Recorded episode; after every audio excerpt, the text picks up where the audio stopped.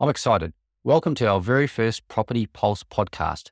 In today's episode, our first guest is Marcel Jacobs from Jacobs Financial Planning. So, a licensed financial planner that's been in the business industry a long time, who I use personally myself.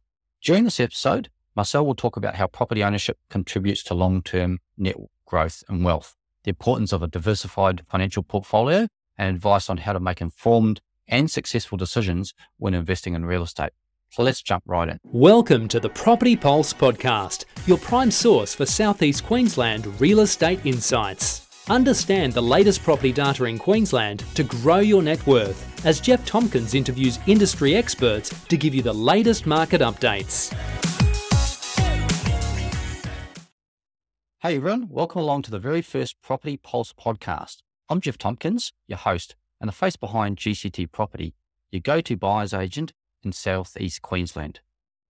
Today kicks off a new series where we check with industry experts on a regular basis. I'm excited to have uh, Marcel Jacobs from Jacobs Financial Planning as a financial planner, and our first guest on the show. Get ready for some fantastic insights into how property can shape your financial future.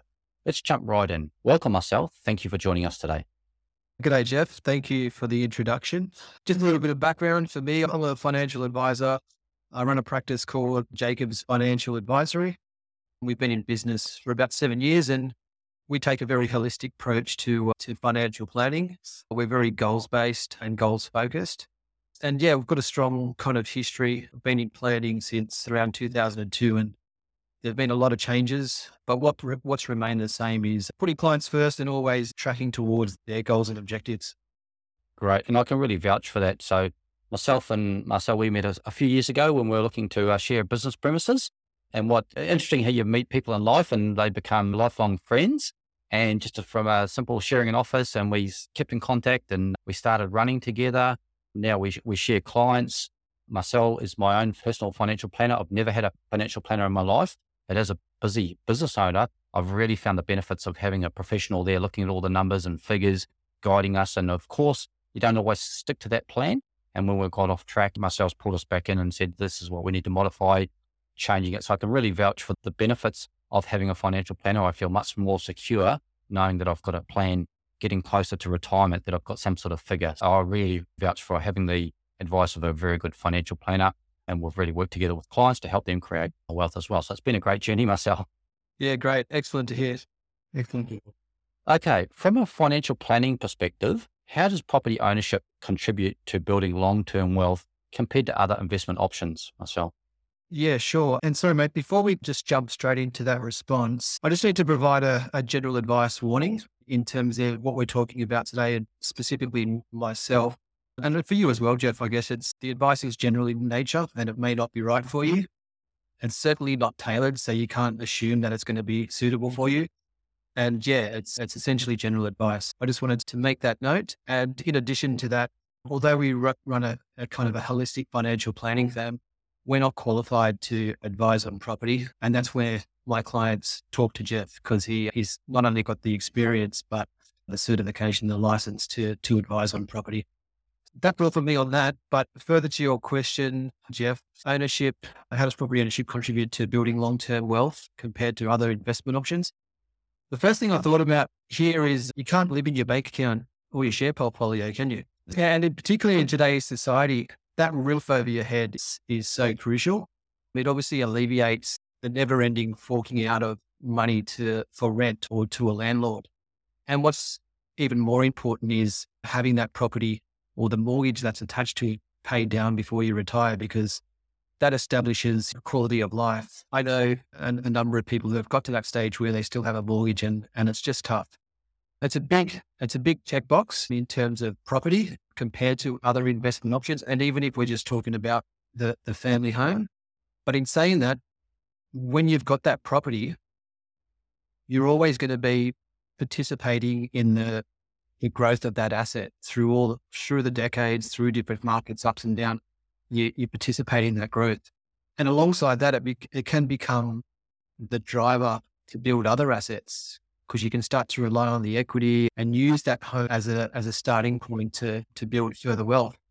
So it's it's quite a big thing, and you can go down the path of renting, and you can grow a portfolio quite strongly over time. But, and you can use like a margin loan, but it's so different to firstly what you can borrow against a property, which is up to 90%, and then at a relatively low rate, even if it is six or six and a half percent. So that that there in itself is is I think a huge differentiator if we're talking about other assets. Yeah, I think that's a good point, Marcel. And I think it's why a lot of investors are more comfortable with property in their portfolio. And even if you look at banks, like you just said, you go to the yeah. bank to get a loan for an investment property, generally they'll lend up to a maximum of about 90%. If it's to buy shares or Bitcoin or other, or a business even, it's yep. they're willing to lend much less against the value. So that just tells you which banks are very risk averse there yes. must be something in that, the fact that they're willing to lend a much higher percentage against a, a residential property we're talking about today. Yeah, exactly. And even the interest rates, like on a margin loan, for example, they're upwards of 9%. Yep. Great. Okay. So, can you discuss the role of diversification and how property investment can be one part of a well diversified financial portfolio? Other assets you would include in your financial plan or potentially? Yeah, sure. That's, yeah, if it's, if we're putting this against shares, bonds. It's a great diversifier because it has a different return profile, risk profile, depending on the property. But yeah, if you've got a portfolio of different assets, you can achieve diversification through those differing characteristics. I think the main one, however, is at the end of the day, shares and property, they're both growth assets and will grow over time. But I think key difference there is with the property, there's not a lot of short term volatility risk. Now, if I could define volatility risk, that's where an asset will fluctuate a lot over the short term. And that's typically associated with shares on a stock market. So, for instance, if you take the biggest company in Australia, which is BHP, and if you look back over the last five years, you can see that stock has fallen and dropped or increased even by 20 or 30% multiple times over the last wow. And the reason for that is that stock is priced every minute of every day. When right. a, come, a buyer and a seller come together and they exchange and one person buys the shares and one person sells the shares. So that price point's getting confirmed every minute of every day. And when that happens, you get this kind of ups and downs in the price of that stock. Right. Uh, and if we compare that to property, the average residential property in Australia only sells every seven or eight two years, which is a long time before that price is confirmed between a buyer and a seller. Yes. So with that period, you just don't get that volatility risk. Yeah. And that's where I always, sorry, recommend for investors looking at property. It's not the return today or tomorrow in the next 12 months. It's a, generally it's a long term because we don't know the future. We know long term, the growth is pretty consistent over the long term, but yeah. you can't rely on property making a lot of money in the first 12 months, for example, whereas yeah. years potentially could be that way. Yeah, exactly. Exactly. So I guess in all of that, I think the property piece can provide uh, a source of stability to a portfolio when it's sitting alongside shares or bonds or whatever else is in the portfolio. Sure, great. And next, how do factors like market trends, interest rates, and economic influence indicators influence the financial outcomes of a, a property or investment property? Okay, so all those things that you've mentioned are fear generating factors. Yes. And, and those types of things cause people to make emotional decisions, which is certainly not how you want to manage any type of investment. Yes. Remember COVID? Our, our world was ending and people were offloading properties, delaying purchases. And then we know what happened after that. Yeah. The market went crazy. yeah. It went absolutely nuts. Yeah. Economic indicators like that, they're, they're what we call macro macro indicators. And yes, they're important to take into account, but they're really out of our control. So when it comes to, and I think I've learned a little bit of this from you in terms of uh, when it comes to investing, the first thing is to put yourself in a position to buy, do your research, get advice, and then invest, not to get too caught up in what's happening around the place. Because, yeah, when you're going into these sort of things, it's long term anyway. Oh, totally. And when you look back interesting over the last few years because there's been so many of these market conditions that we've never seen before. Like you said, yeah. coming out of COVID, and uh, there was a lot of talk about property prices collapsing and people delayed or didn't buy or sold property, really good property, and, and, and instead of sitting back and just holding it. And those yeah. ones that did hold or purchased against the trend They actually were the ones that got that immediate equity in a very short space of time. And I've yes. actually seen recently with those higher interest rates that we saw last year, with interest rates going from 2% to 6% in a very short time frame. And uh, again, people commenting that really weren't uh, property owners or investors, didn't have experience in the market and saying, hey, interest rates are going to go up, so property prices must crash or come down. My first property purchase, the interest rate I paid was 20%. Yes. And my property still went up within 18 months to buy a better property. So yeah, people get caught up in, in the in the news and the media and all these shock statements that people just remember this is these put these shock statements out to to fear because that's what sells eyeballs essentially. Yeah. If you sit back and look at the data or speak to someone that's been in the property investment owned property themselves, you say, sure, some years the property went up, some years it went down, but the long term return yeah. was very strong. So I suppose it's like you said, sitting back and just know you've invested and waiting yeah. for that time to take care of the, the, the growth in the property and the rental income. Yeah, exactly. And even on the flip side, since COVID, yeah, we've had the first two years growth in property markets, three years were excellent. And then people look at that and go, geez, property is great, isn't it? I'm going to invest.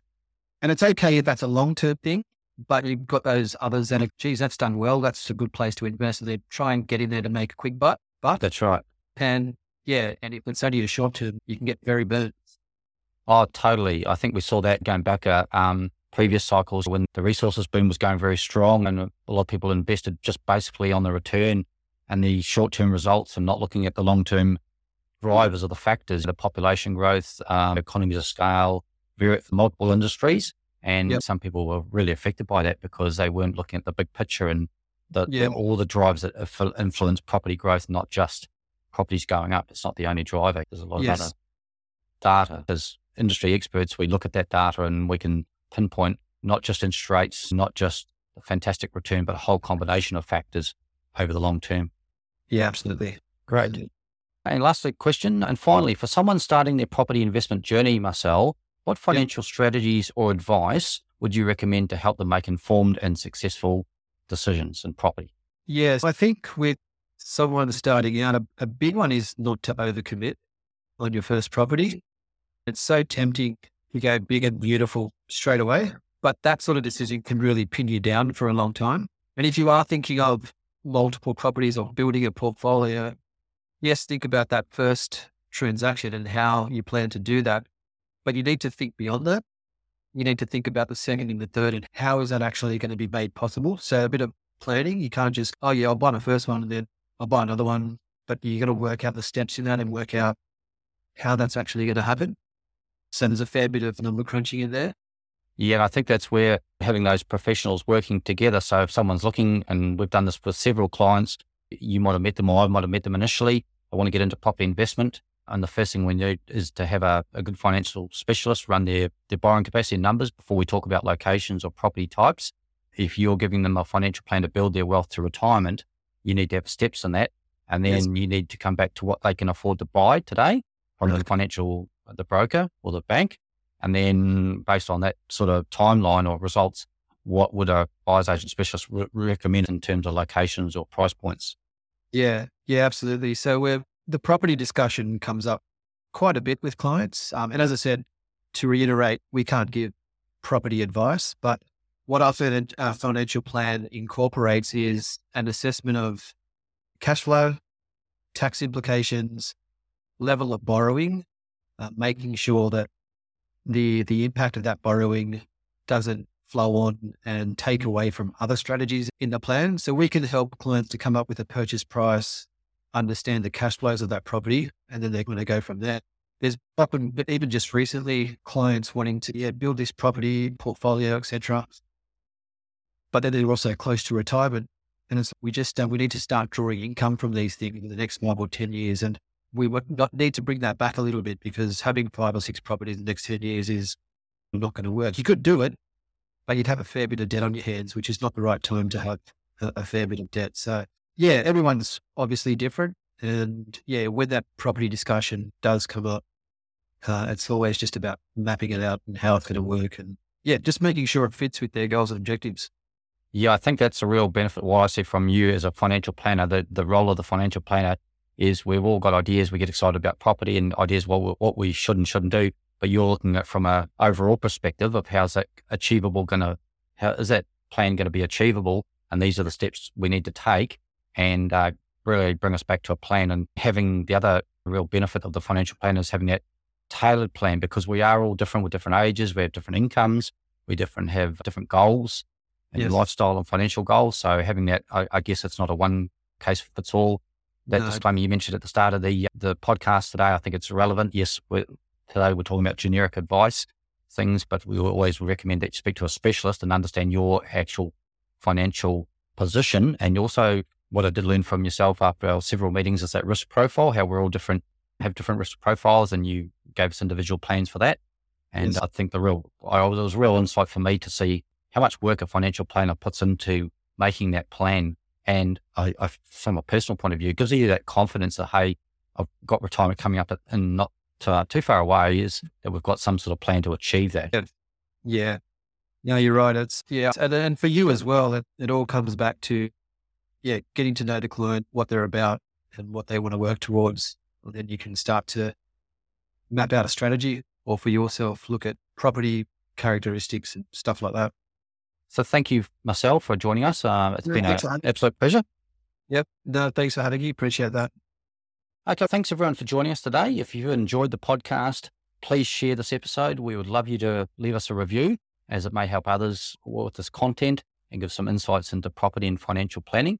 And I hope everyone benefits from the content that we're going to be sharing on a regular basis. So exciting first, very first podcast hitting uh, 2024 running the property market I'm sure many will see around Australia is very strong. We're in Southeast Queensland and some amazing results coming out of property. So remember to hit the uh, subscribe button to uh, keep up with the latest episodes coming out. And if you'd like to make contact with Marcel or myself, our details will be in the show notes. See you next time.